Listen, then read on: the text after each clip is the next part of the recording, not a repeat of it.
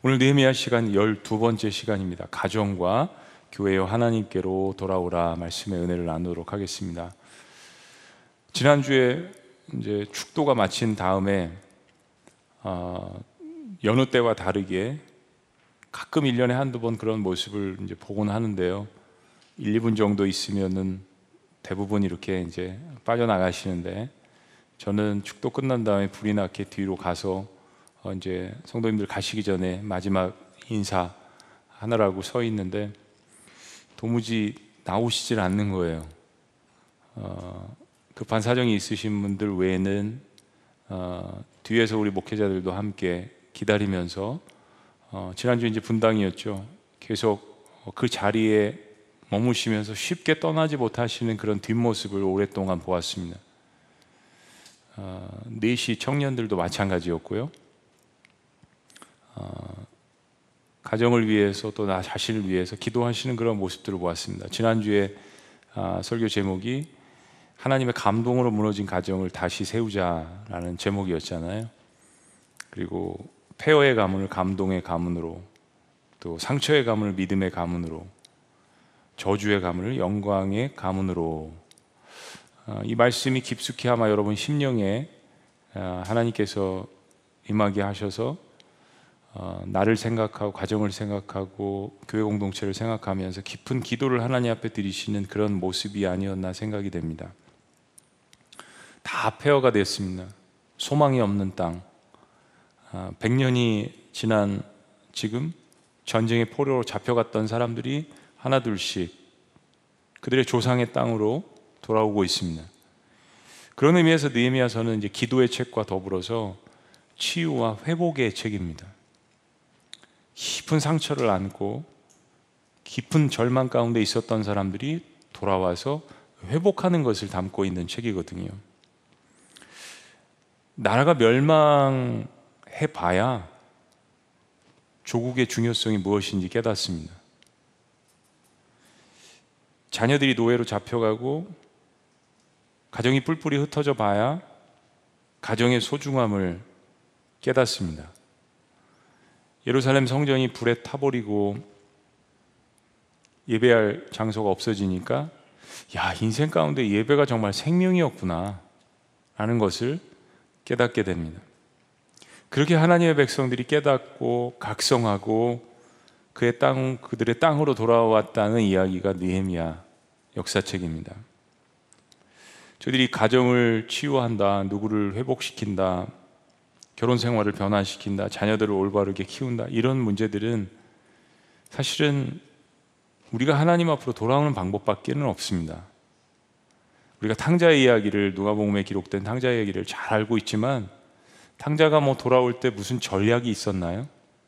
무슨 세미나나 교육이 있었나요? 그냥 돌아온 겁니다. 아버지의 품이 그리워서 사랑은 그런 것입니다. 복음은 그런 것입니다. 복잡하게 생각하고 크게 생각하고 그게 아닙니다. 그냥 돌아왔습니다. 왜냐하면 너무나도 절망적인 상황 때문이었기 때문입니다. 치유가 되고 내가 회복이 되어야 가정도 세우고 교회 공동체도 섬길 수 있는 것입니다. 그러기 위해서는 그냥 심플하게 아주 단순하게 하나님께로 돌아오는 것입니다. 이 땅에 살아가는 모든 개인과 가정들은 그래서 하나님 아버지 앞으로 돌아와야 합니다.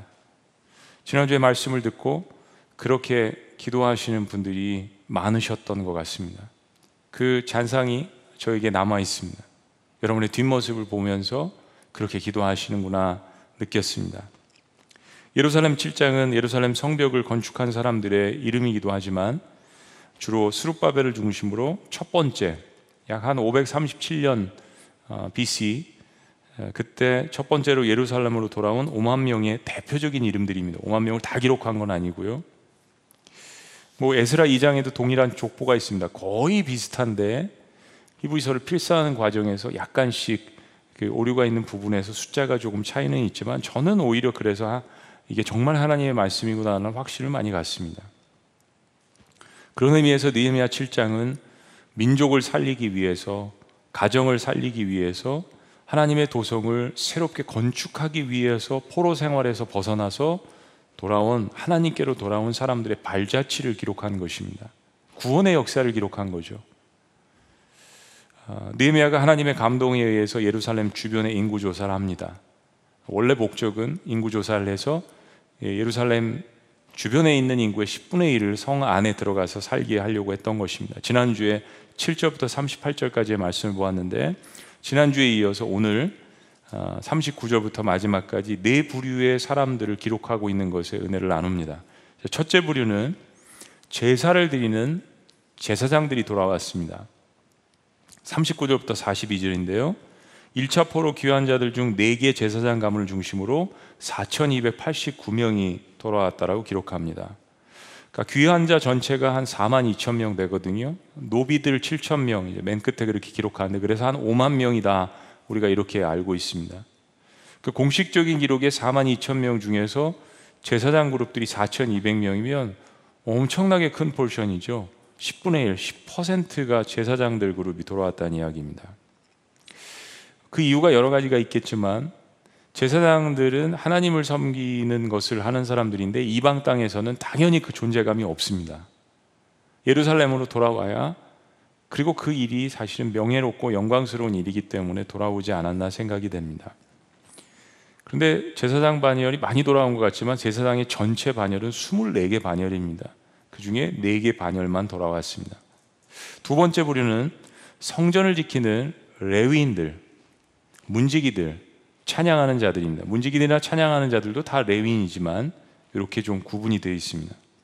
43절에서 45절의 명단들입니다. 총 8개 가문에서 360명이 돌아왔습니다. 레위 직업을 이야기하자면 제사 드리는 제사장들을 아주 가까이에서 근거리에서 어시스턴 보조하는 역할을 해주는 사람들입니다. 다양한 일을 합니다. 심지어는 제사를 드리려면 동물을 잡아야 되잖아요. 그런 역할들도 해줍니다. 제사를 지낼 때 집기들을 준비하고 제사 끝나면 집기들을 설거지도 하고 청소도 하고 시중도 듭니다. 43절 말씀을 보면 레위 사람들은 호디아 자손 곧 예수아와 감미엘 자손이 73명이라고 이야기합니다. 제사장은 4천 명. 그런데 그 옆에서 도와줘야 할 레위인들이 고작 74명이 돌아왔습니다. 그리고 뒤에 나와 있는 노래하는 자들, 문지기들 다 합쳐봐야 400명입니다. 제사장은 4천 명이 돌아왔다면 제사장을 돕는 사람들은 몇 배의 레위인들이 돌아와야 하죠. 그러나 8천 명, 12,000 명, 16,000 명이 레위인들이 돌아온 것이 아니라 고작 다 해봐야 400명을 넘지 않습니다. 어, 여러분 이 돌아온 레위인들은 대단한 사람들입니다. 그 허드렛 일을 또 하겠다라는 거예요.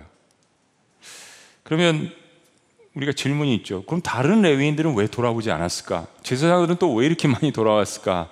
이거는 앞뒤 문맥과 그들이 했던 일들을 보면 지금 말씀드린 걸로 추정이 될 수 있습니다. 제사장은 그래도 뽀다구나고 영광스러운 일이고 레위인들은 가서 고생해보고 생각해 보니까 다시 가봐야 허드렛 일을 하는 사람들이란 생각들이 지배적이었던 것 같아요. 사실 열두 지파 중에 가나안 땅에 들어가서 지파들이 땅을 분배받습니다. 근데 그때 땅을 분배받지 못하고 하나님의 일들을 감당하는 명령을 받은 게 레위 지파죠. 그래서 레위 지파는 제사장들과 더불어서 11조로 그들의 삶을 영위하는 성직이었습니다. 영광스러운 직분이에요. 그러나 생각해 보니까 자신들은 제사장이 아니라는 이 비교 의식이 그들 가운데 팽배했던 것입니다. 여러분 하나님의 공동체 안에서 하나님께서 어떤 직분과 일을 주셨을 때 절대로 그 직분을 가지고 비교해서는 안 됩니다. 그것을 비교하는 순간 시기와 질투심을 통해서 사탄은 그 crack 틈에 끼어들어서 우리를 행복하지 못하게 합니다. 우리의 인생은 다른 사람과 비교하는 것이 아닙니다. 하나님은 그렇게 우리를 부르시지 않았습니다. 레위인들은 고작 400명밖에 돌아오지 않았습니다. 자, 또 하나의 문제는 도덕적이고 종교적인 문제가 있었습니다. 이건 제사장들도 마찬가지인데요. 자, 에스로와 느헤미야는 역사적으로 한 책이라고 그랬습니다. 우리가 쉽게 볼 수 있도록 지금 66권으로 나눠질 때 나눴는데요. 에스라서 10장 18절 말씀을 보면 이렇게 이야기합니다.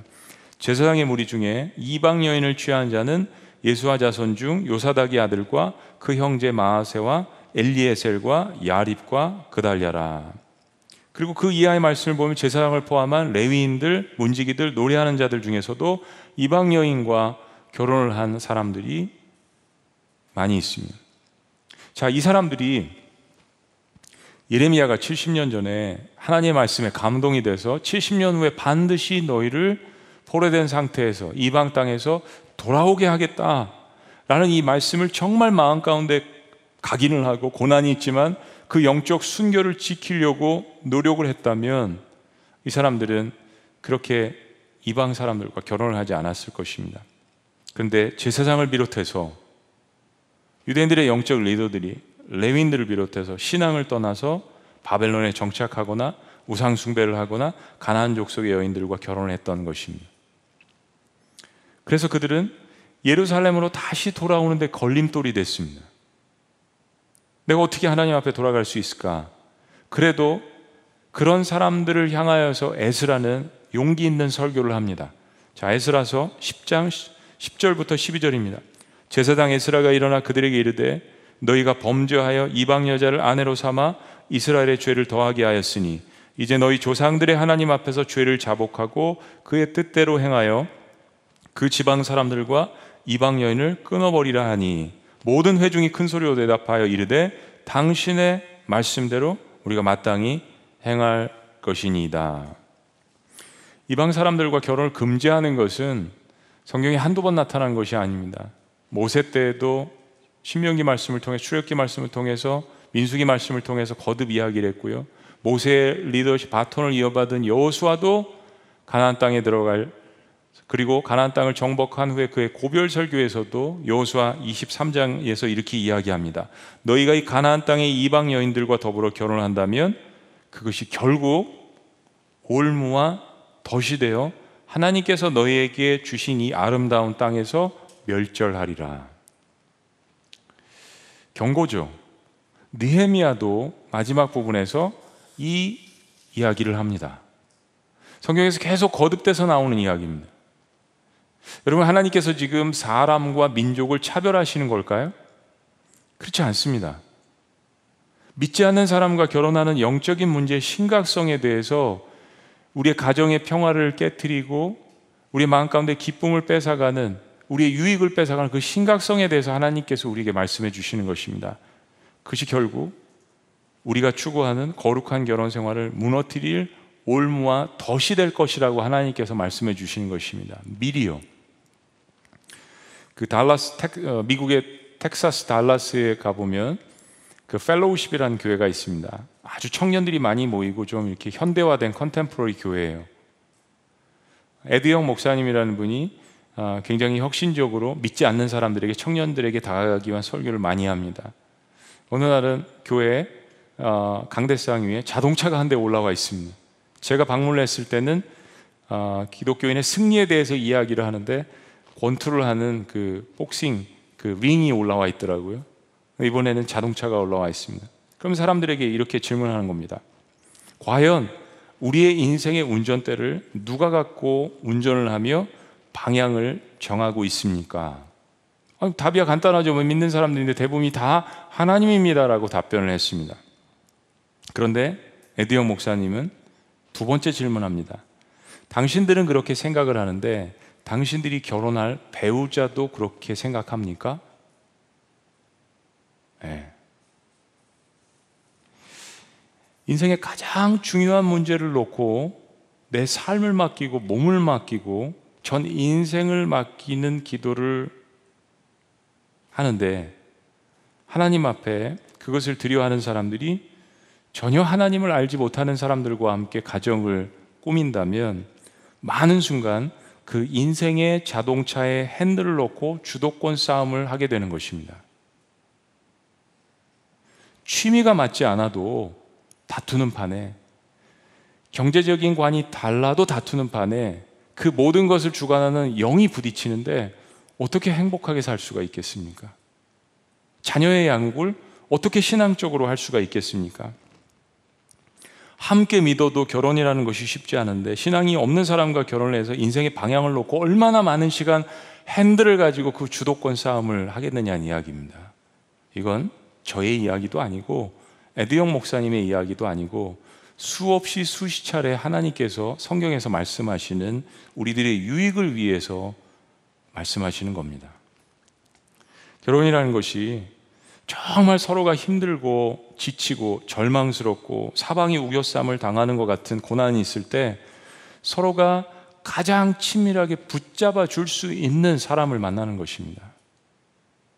그래서 한 몸이라고 성경은 이야기합니다. 그때 안 믿는 내 남편이, 안 믿는 내 아내가 나를 위해서 진심으로 기도해 줄 수 없고 눈물로 나를 위해서 회개시킬 수도 없습니다. 우린 인간이기 때문에 실수할 수 있습니다. 다윗처럼 솔로몬처럼 넘어질 때가 있습니다.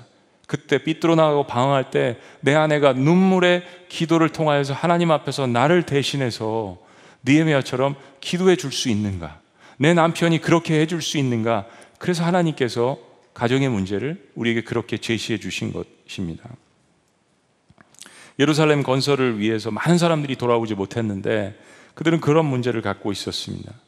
또 돌아오긴 했는데 제사장들, 레윈들 가운데 그런 문제들이 존재했습니다. 이것은 이스라엘 민족으로서 하나님 앞에 부끄러운 일이었습니다. 리더들인데요. 그런데 그들은 용기를 내었습니다. 내 처지와 내가 한 일을 보면 돌아올 수 없지만 그러나 하나님 말씀대로 따르자라고 회개하고 돌아오기로 했습니다. 그리고 느헤미야는 이런 죄들 때문에 돌아오기 참 힘든 결정을 한 제사장과 레위인들의 이름을 기록했습니다.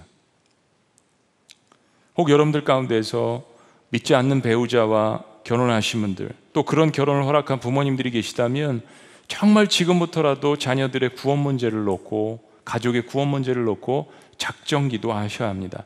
사랑하는 만큼 그렇게 하실 것입니다.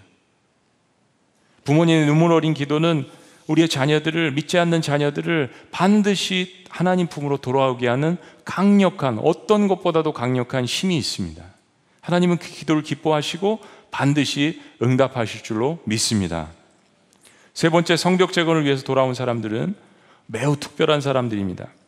그들이 희귀해서 특별한 것이 아니라 돌아오지 않아도 되는데 돌아온 사람들이 있습니다. 세 번째는 성전에 소속된 종들입니다. 느드님 사람들, 솔로몬의 신복의 자손들 46절부터 60절까지에 기록된 사람들입니다. 자, 제사장이 있습니다. 그리고 가장 가까이서 그래도 영예스럽게 그 일을 역할을 감당하는 사람들이 레위인입니다. 그런데 그 레위인들을 도와서 눈에 사람들의 눈에 띄지 않게 허드렛 일을 하는 사람들이 바로 느디님 사람들, 솔로몬의 신복들입니다. 느디님 사람들은 여호수아 정복 시대 때 전쟁 중에 포로로 잡힌 사람들, 뭐 기본 족속과 관련이 된 사람들이죠. 그래서 전쟁의 포로가 된 종이 된 사람들입니다. 불명예스럽고 역사적으로 힘든 일을 감당을 했습니다. 레윈들이 하지 않는 일들, 나무를 패고 무거운 물건들을 나르고 물을 길어 날르는 일들을 감당했습니다. 근데 생각해 보니까 이스라엘과 유다가 멸망을 하면 그들은 자유의 몸이 되는 것입니다. 자신을 속박했던 자들이 멸망을 하면 노예들은 다 자유의 몸이 되는 것입니다. 근데 그런데도 불구하고 그들은 하나님의 성벽 재건에 참여하기 위하여서 돌아왔습니다. 그리고 성문 중에서 성령 충만과 말씀 충만을 상징하는 수문의 수문을 건축하는 그 역할을 도맡아서 감당을 했습니다. 나에게 주어진 일이 포지션에 상관없이 정말 중요한 일이다라는 것을 기쁨으로 감당하지 않으면 일어날 수 없는 일입니다. 또 한 부류는 솔로몬의 자손, 솔로몬 신복의 자손들이라고 이야기했습니다. 이거는 뭐 대단한 사람들이 아닙니다. 솔로몬을 섬기던 종의 자손들이란 이야기입니다. 솔로몬 신복의 자손들은 솔로몬 왕 시절에 왕궁과 성전 건축에 참여했던 자들인데 가나안 땅에 남아 있었던 가나안 주민들의 후손들입니다. 즉 이들 역시 이방인들이라는 이야기입니다. 목공과 석공 이런 거는 뛰어났지만 느디님 사람들과 마찬가지로 이방인의 신분으로 히브리 민족 가운데 눈치를 보며 살아야 했던 그러한 이방인들 종의 신분을 가졌던 사람들입니다. 자, 여러분. 성전 재건을 하기 위해서 스룹바벨과 함께 왔던 사람들, 에스라와 함께 왔던 사람들, 니에미아와 함께 돌아왔던 사람들, 성경의 성벽 건축을 위해서 솔로몬의 정말 보좌관들, 장관을 했던 신복들이나 솔로몬의 자손들이 돌아왔다는 이야기는 없습니다. 그런데 놀라운 사실은 솔로몬의 종의 후손들인 이방인들이 성전 건축을 위해서 자진해서 왔다는 이야기가 성경에 기록되어 있습니다. 여러분 어떻게 생각하세요? 느드님이나 솔로몬의 신복들이나 전혀 돌아오지 않아도 문제가 되지 않는 사람들이 길을 쓰고 돌아왔습니다. 저는 이게 느헤미야를 보면서 제일 궁금해요. 지난 1년 반 동안 우리가 예배를 드린 지 1년 반이라는 시간이 됐습니다. 오래 흘렀죠. 참 어, 주일날 예배를 드리면서 여러 가지 많은 궁금한 상황들이 있습니다. 어, 오늘은 몇 명이나 오셨을까 새로운 분들이 여러분 궁금하지 않으세요? 그래서 제가 지난주에 목사님들께 한번 조사를 해달라고 부탁을 드렸습니다. 우리 성도님들도 여러 가지 경제적인 이유, 또 아이들 자녀, 직장, 또 이웃을 배려하는 뭐 여러 가지 마음 가운데 혹은 게을르셔서 여러 가지 문제들로 현장에 오지 못하는 이 상황에 지난 1년 반 이상 얼마나 새로운 분들이 등록을 하셨을까? 거의 매주 20명 정도가 등록을 하셨습니다. 그 중에서 현장에 오신 분들 반 정도, 온라인으로 등록을 하신 분들 반 정도.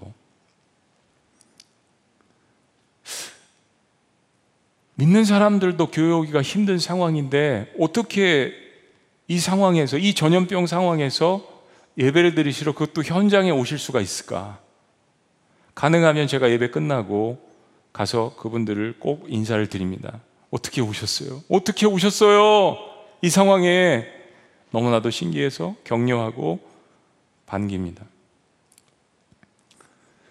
지금 모든 사람들은 다 절망감에 차 있습니다. 여러분 아파트 값이 10억에서 20억 올라가면 우리가 기쁜가요? 더 잘 살게 되나요? 사람들은 소망이 없는 가운데 살아가고 있습니다. 절망적입니다.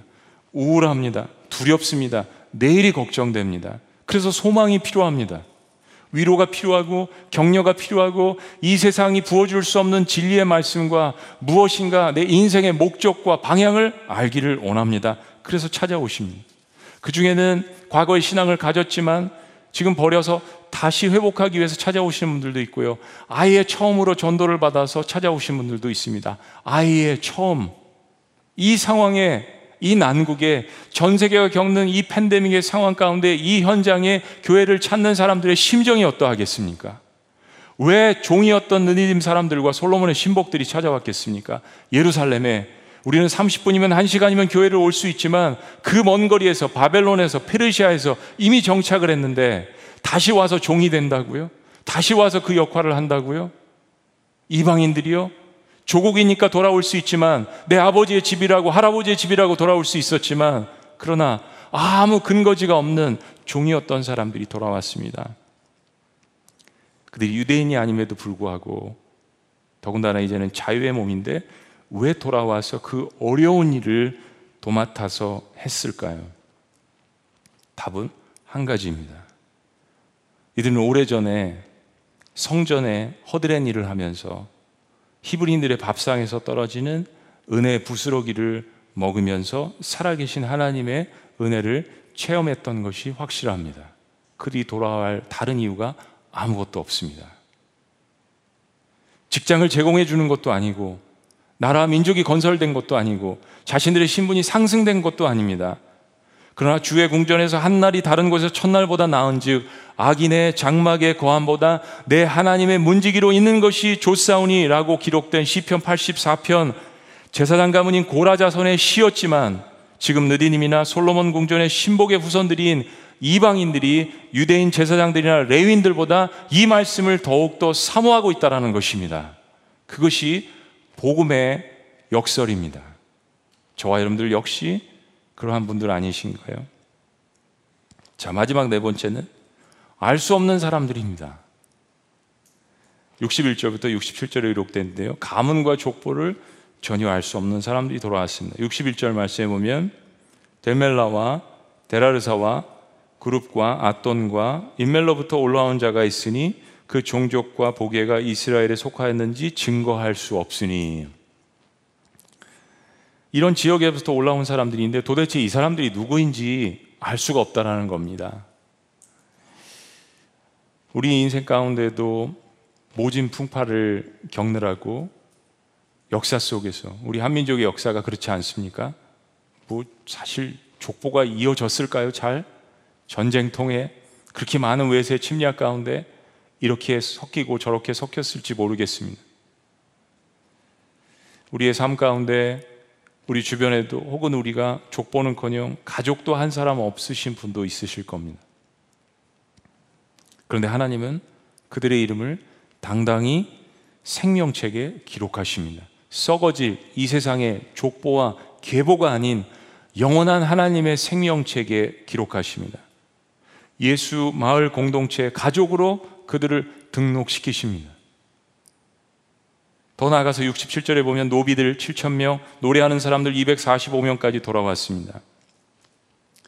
니에미아가 노비들의 모든 이름들을 다 기록하는 것은 아니지만 이들 한 부류를 중요하게 기록했다는 것은 하나님께서 어떤 사람도 돌아오는 사람들을 차별치 아니하시고 받아주신다는 것입니다.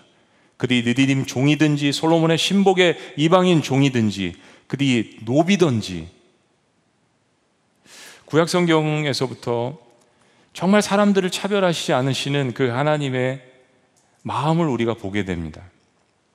그리고 다가올 하나님께서 이 땅에 세우실 그의 아들을 통해 세우실 공동체가 어떤 것임을 보여주는 거죠. 신명기 7장 7절을 보면 하나님께서 히브리 민족을 택하신 그 이유를 분명하게 이야기하십니다. 너희는 이 세상 가운데 가장 연약하고 가장 숫자가 작고 가장 별 볼 일 없기 때문에 내가 너희를 택한다. 그리고 너희를 택해서 은혜를 주고 훈련시켜서 아브라함에게 말씀하시죠. 모든 열방을 축복하기 위해서 내가 너를 택하고 축복하고 세운다라고 말씀하셨습니다. 이 말씀은 창세기부터 하나님께서 우리에게 주셨습니다. 로마서 3장 21절에서 22절은 이야기합니다. 이제는 율법 외에 하나님의 한 의가 나타났으니 율법과 선지자들에게 증거를 받은 것이라. 곧 예수 그리스도를 믿음으로 말미암아 모든 믿는 자에게 한번 따라해 보십니다. 모든 믿는 자에게 미치는 영향력이 있는 효과가 있는 하나님의 의인이 차별이 없느니라. Whatsoever no discrimination 하나님의 의가 the righteousness of가 하나님의 거룩이 모든 사람들에게 차별이 없이 은혜로서 주어진다라고 말씀하십니다. 너도 돌아오면 나의 자녀, 너도 돌아오면 나의 백성, 너도 돌아오면 나의 아들, 너도 돌아오면 나의 딸. 그 하나님이 주시는 의가 모든 사람들에게 차별이 없이 주어진다는 것입니다. 여러분이 누구시든지 어떤 환경에 인생을 걸어 오셨다든지 하나님께로 돌아오는 자는 하나님께서 결코 차별치 아니하신다라고 말씀하십니다. 그리스도 안에서는 유명인이 무명인이 유명인이 되는 거고요. 종이 자유자가 되는 거고요.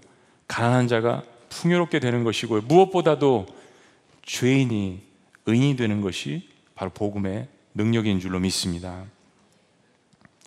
한국 기독교 역사에 다른 어느 민족에게서 찾아볼 수 없는 그러한 이야기가 있어서 여러분들에게 소개시켜 드립니다.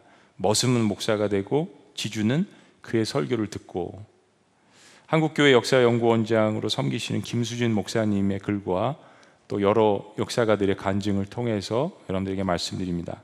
금산 기억자 교회 아마 가보신 분들이 있으실 겁니다. 아, 전북 김제시 금산면 금산리에 자리 잡고 있습니다. 금산교회 출발은 1905년에 미국 남장로교 선교사로서 미국에서 파송을 받은 루이스 테이트라는 선교사님 내외가 오시면서부터 시작이 되는데 김제 금산 마방에 자기가 타던 말을 맡겨놓고 바로 거기에 있는 그 집 조덕삼이라는 지주집에 노크를 하면서 시작됩니다. 이때 사랑채에서 머슴으로 일하던 이자익 마부도 함께 만나게 됩니다. 루이스 테이트 선교사님의 한국 이름은 최의덕 선교사님입니다. 이 집에 머물러 있는 이자익 마부는 17살에 고아가 됐습니다. 아무도 같이 할 수 있는 가족이 없었는데 이 조독삼 어, 지주의 집에 들어가서 어, 종이 된 것입니다. 최덕 선교사님이 이 사람들에게 이렇게 말을 건넸다고 합니다. 아저씨들, 기독교는 조선을 근대화하는데 큰 힘이 됩니다. 아저씨도 예수를 믿기만 하면 새로운 모습으로 생각이 변화됩니다. 지주인 조독삼이 이렇게 답했다고 합니다. 그래요. 그렇지 않아도 전주에 미국 사람이 살고 있다는 말을 들었는데 바로 선교사님이 그분이신 것 같네요. 저희 덕 선교사는 이렇게 조독삼과 이작을 만나서 대화를 하고 반기는 그들에게 쪽복음을 전해 주었다고 합니다. 그리고 그 후에 다시 최희덕 선교사는 전도의 가능성을 알고 금산리를 방문을 했습니다.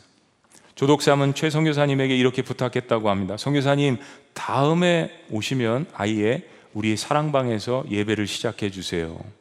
이렇게 시작한 교회가 금산교회인데 지주가 머슴 마부와 함께 예배를 드리는 것으로 목장을 시작했습니다.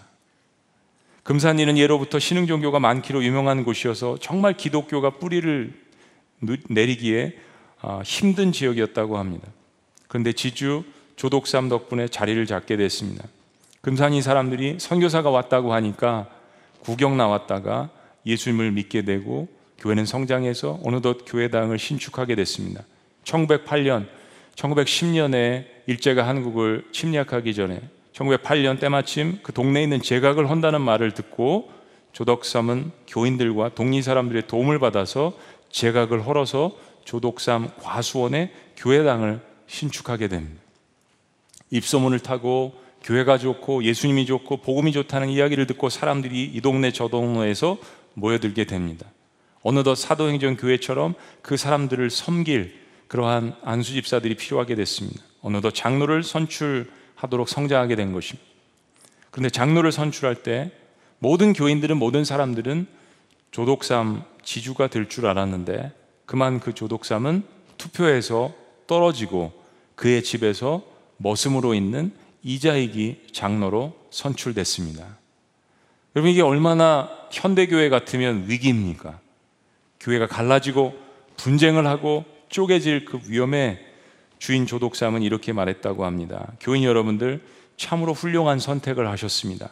이자익 집사가 비록 우리 집에 모습으로 있지만 믿음이 아주 훌륭한 분입니다. 저보다 훌륭합니다. 이때 모든 교인들이 마음에 감동을 받았다고 합니다. 이후 최희덕 선교사가 금산교회 못 오게 되면 설교는 장로가 된 머슴 이자에게 몫이었다고 합니다. 이때 조독삼은 머슴 마부의 설교를 들으면서 은혜를 받고 신앙생활을 하고 2년 후에 그도 장로로 선출되었습니다. 조독삼 장로는 자신이 장로된 일, 그리고 그 이자에게 설교의 감동을 받고 그의 신앙의 감동을 받고 하루는 그를 불렀다고 합니다. 그리고 이렇게 이야기합니다. 장로님, 자신의 머슴에게요. 장로님, 내년 봄에 평양에 있는 장로회 신학교에 유학을 보내드릴 터이니까 그렇게 알고 열심히 기도하고 준비하시기 바랍니다. 이렇게 해서 이자익 장로는 조독삼 장로의 풀 스칼라십을 받고 평양으로 유학을 가게 됩니다. 이야기는 거기서 끝나지 않습니다.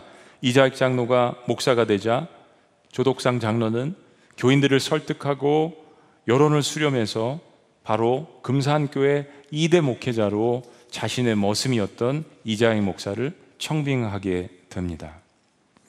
얼마나 놀라운 일입니까? 복음의 역사만 가능한 일이 소문이 자자하게 났습니다. 그를 목사로 깍듯이 받들었던 조독삼 장로는 1919년 12월에 삶을 마감하고 말았습니다. 그러나 그 후에 조독상 장로의 헌신과 기도를 받았던 이자희 목사는 장로교 총회에서 무려 세 번이나 총회장을 역임하며 교단을 섬기는 한국교회 리더가 되었습니다. 역사가들은 기억, 기록하기를 이 일은 한국 장로교 역사상 처음이고 마지막 있는 일이라고 기록을 합니다. 자신의 머슴을 장로로 만들고 신학 공부를 시키고 그리고 자신의 교회 목사로 청빙을 한 놀라운 복음만이 할 수 있는 역사입니다. 6.25 전쟁이 왔습니다. 금산교회도 어려움을 겪습니다. 왜냐하면 모악산 밑에 자리를 잡았던 금산교회라서 빨치산과 우익이 나누어서 결국 금산리에 있는 모든 주택들을 하나도 남기지 않고 다 불태워 버렸습니다. 그런데 빨치산이나 우익이나 자신의 믿음의 고향인 교회만은 서로 불지르지 말자고 해서 그 교회는 유지가 되었다고 합니다. 그리고 2009년 100주년을 맞게 됩니다. 이자희 목사 기념관 현판식에 두 사람이 등장을 합니다. 한 사람은 바로 조독삼 장로의 손자인 조세영 장로입니다. 금산교회 10대 장로를 지내고 국회의원을 지냈던 분입니다. 근데 또 한 자리에 이자익 목사님의 손자인 이규환 장로가 동석하게 됩니다. 조독삼 장로님과 이자익 목사님의 후손인 손자들이 함께 만나서 과거에 하나님께서 은혜를 주신 일들을 함께 나누며 믿음의 계보를 계속해서 이어가는 놀라운 역사가 한국 교회사에 기록이 되어 있습니다. 사랑하는 여러분, 예수 그리스도의 복음 안에서는 종이나 자유자나 헬라인이나 유대인이나 차별이 없으신 하나님의 사랑과 은혜를 경험하는 것입니다. 그렇게 새로운 공동체가 탄생하게 되는 것입니다. 과거에 우리가 역사가 아닌 세상에 섬겼던 어떤 직분이 아닌 하나님께서 우리에게 주시는 새로운 직분, 영광, 놀라운 새로운 공동체를 함께 세워 나가는 것입니다. 느헤미야 7장의 마지막은 이 사람들이 본성으로 돌아와서 거했다라고 이야기합니다. 이제 남은 것이 없고 다 무너진 회파된 예루살렘 성전입니다. 과거의 모든 영광이 다 사라진 잔해만 남아있는 도시입니다. 하나님의 도성이라는 찬란한 명예도 사라진 지 오래입니다. 그러나 여기에 다시 찾아든 사람들이 있습니다. 하나님은 그 사람들을 중심으로 이스라엘을, 새로운 이스라엘을, 새로운 하나님 나라를 건국하고 계셨던 것입니다. 우리 자녀들에게는 돌아올 수 있는 가정이 있어야 합니다. 돌아올 수 있는 교회 공동체가 있어야 합니다. 돌아올 수 있는 하나님의 품이 사람들에게 있어야 합니다. 모든 사람들이 절망 가운데 있고 두려워합니다. 그래서 인생의 목적을 알고자 자신의 창조주를 알고자 사랑을 다시 한번 경험해 보고자 교회를 찾습니다. 국가가 할 수 없는 일입니다. 절대로 경제력과 군사력과 행정 시스템을 가지고 사람들의 우울증과 절망을 치유할 수 없습니다. 오직 복음의 역사만이 하나님의 사랑과 하나님의 은혜만이 예수 그리스도의 십자가와 부활의 사건만이 사람들을 온전히 치유할 수 있음을 믿습니다. 사람들이 돌아올 수 있는 아버지의 품을 널리 증거하시고 그러므로 말미암아서 국가가 할 수 없는 일들 아니 오히려 사랑하는 조국과 가정과 모든 개인과 사람들이 주님께로 돌아올 수 있는 그 놀라운 니에미아가 함께한 역사들을 하나님 나라를 위하여서 건설하시는 저와 여러분들이 되시기를 주의 이름으로 축복합니다. 기도하시겠습니다.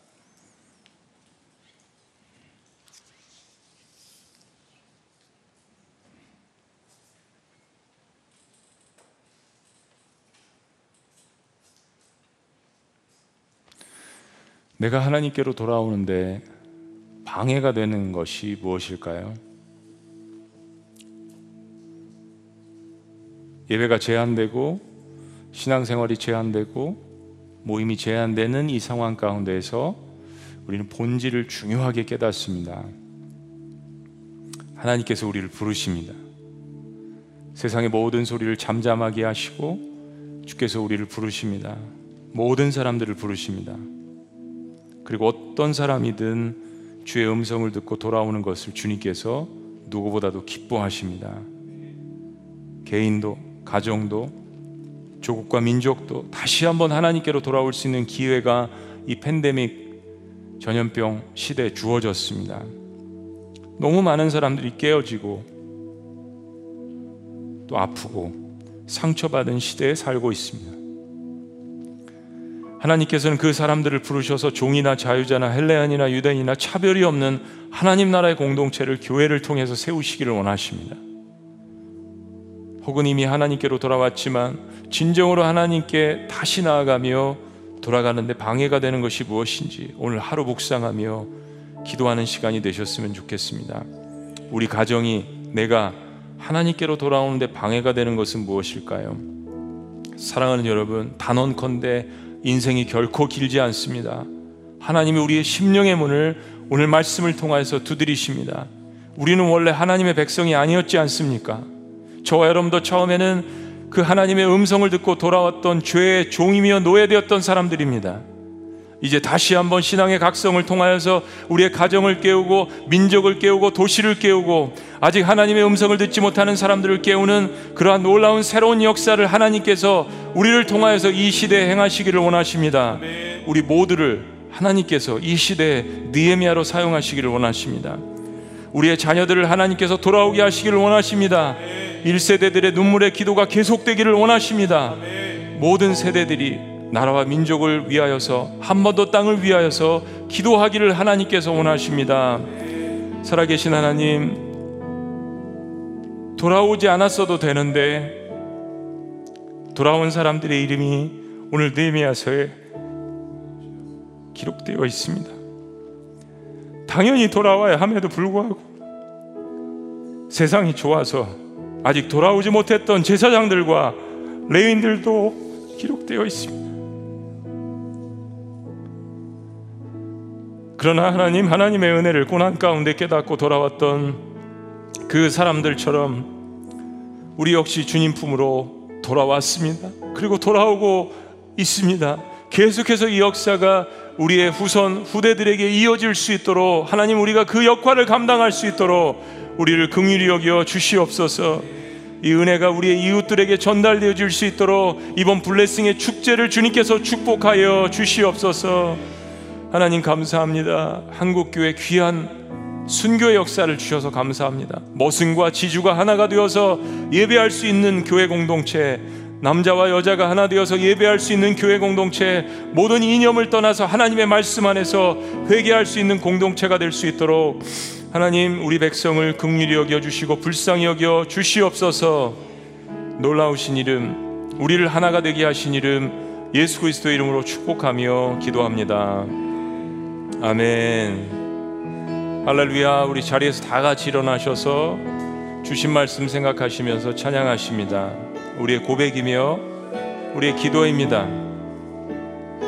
주 예수의 얼굴을 구하며 예배하는 세대에 다시 일어나 주님 앞에 다시 한번 부어주실 그 부흥을 갈망하며 이 찬양을 주님 앞에 기도하는 마음으로 올려드립니다.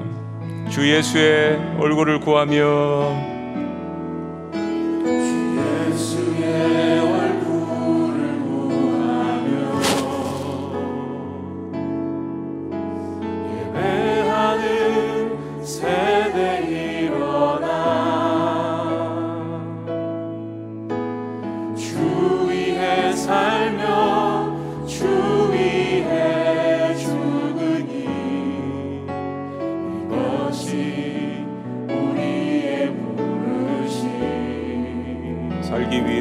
따르지 않고 살기 위해 주 따르지 않고 아멘. 죽기 위해 주를 따르며 죽기 위해 주를 따르며 내 가진 것 모두 내 가진 것 모두 주를 위해 드리니 주님의 일행 하시옵소서. 주님 다시 한번 부흥을 간구합니다. 다시 한번 부흥을 주소서. 주의 나라가 주의 나라가 이 땅에 다시 세워지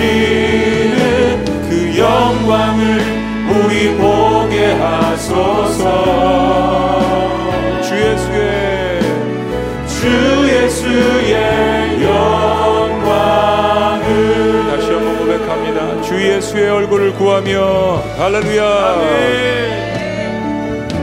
주 예수의 얼굴을 구하며 예배하는 세대 다시 일어나기를 원합니다. 예배하는 세대 일어나 주위에 살며 주위에 살며 주위에 죽으니 이것이 이 것이 우리의 부르심 아멘. 주 살기 위해 주 따르지 않고 죽기 위해. 죽기 위해 주를 따르며 내 가진 것 모두 가진 것 모두 위해 드리니 주님의 일 행하시옵소서.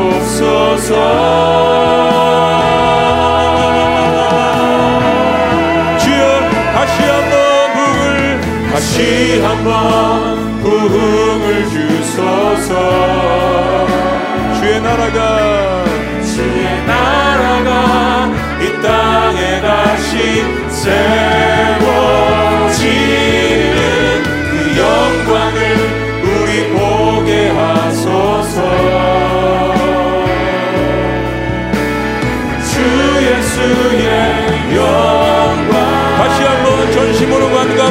다 다시 한번 부흥을 한번 부흥을 주소서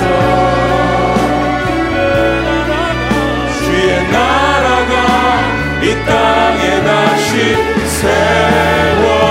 세워지는 그 영광을 우리 보게 하소서. 주 예수의 영광을 주 예수의 영광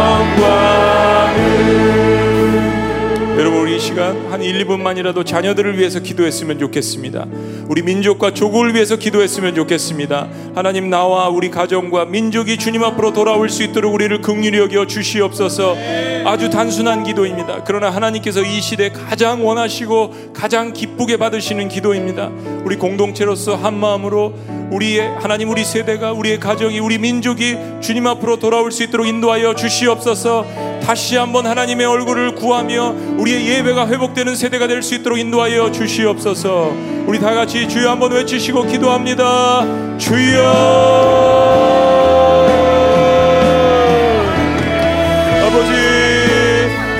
예배가 무너지지 않도록 우리를 긍휼히 여겨 주시옵소서.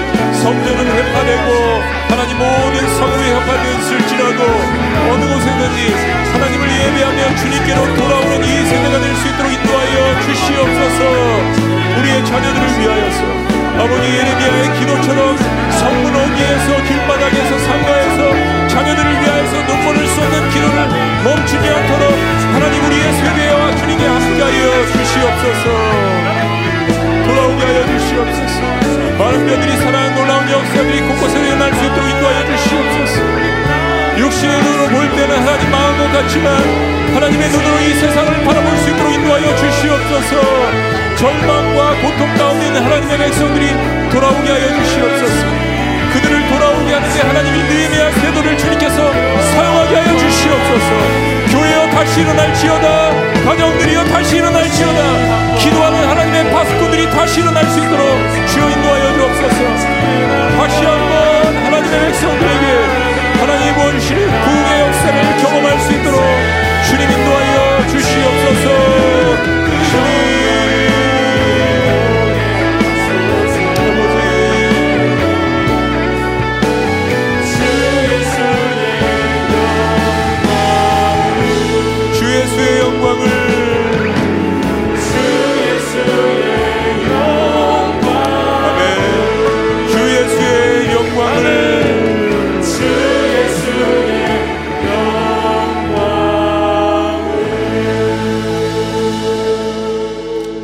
계신 하나님 어떤 상황 가운데서도 다시 예배할 수 있는 예배의 대상 아버지를 우리에게 주신 것 감사합니다. 나의 신앙이 나의 남편과 나의 아내와 나의 자녀들에게 계속해서 영적인 축복의 대물림이 될 수 있도록 하나님 그 역할을 우리가 감당할 수 있도록 우리를 붙들어 주시옵소서. 순교의 역사가 있고 하나님 앞에 눈물의 헌신이 있는 이 조국 교회 한국 교회 다시 한번 코로나 팬데믹 상황 가운데 이 신앙을 회복할 수 있도록 우리 하나님께서 붙들어 주시고 우리와 함께하여 주시옵소서.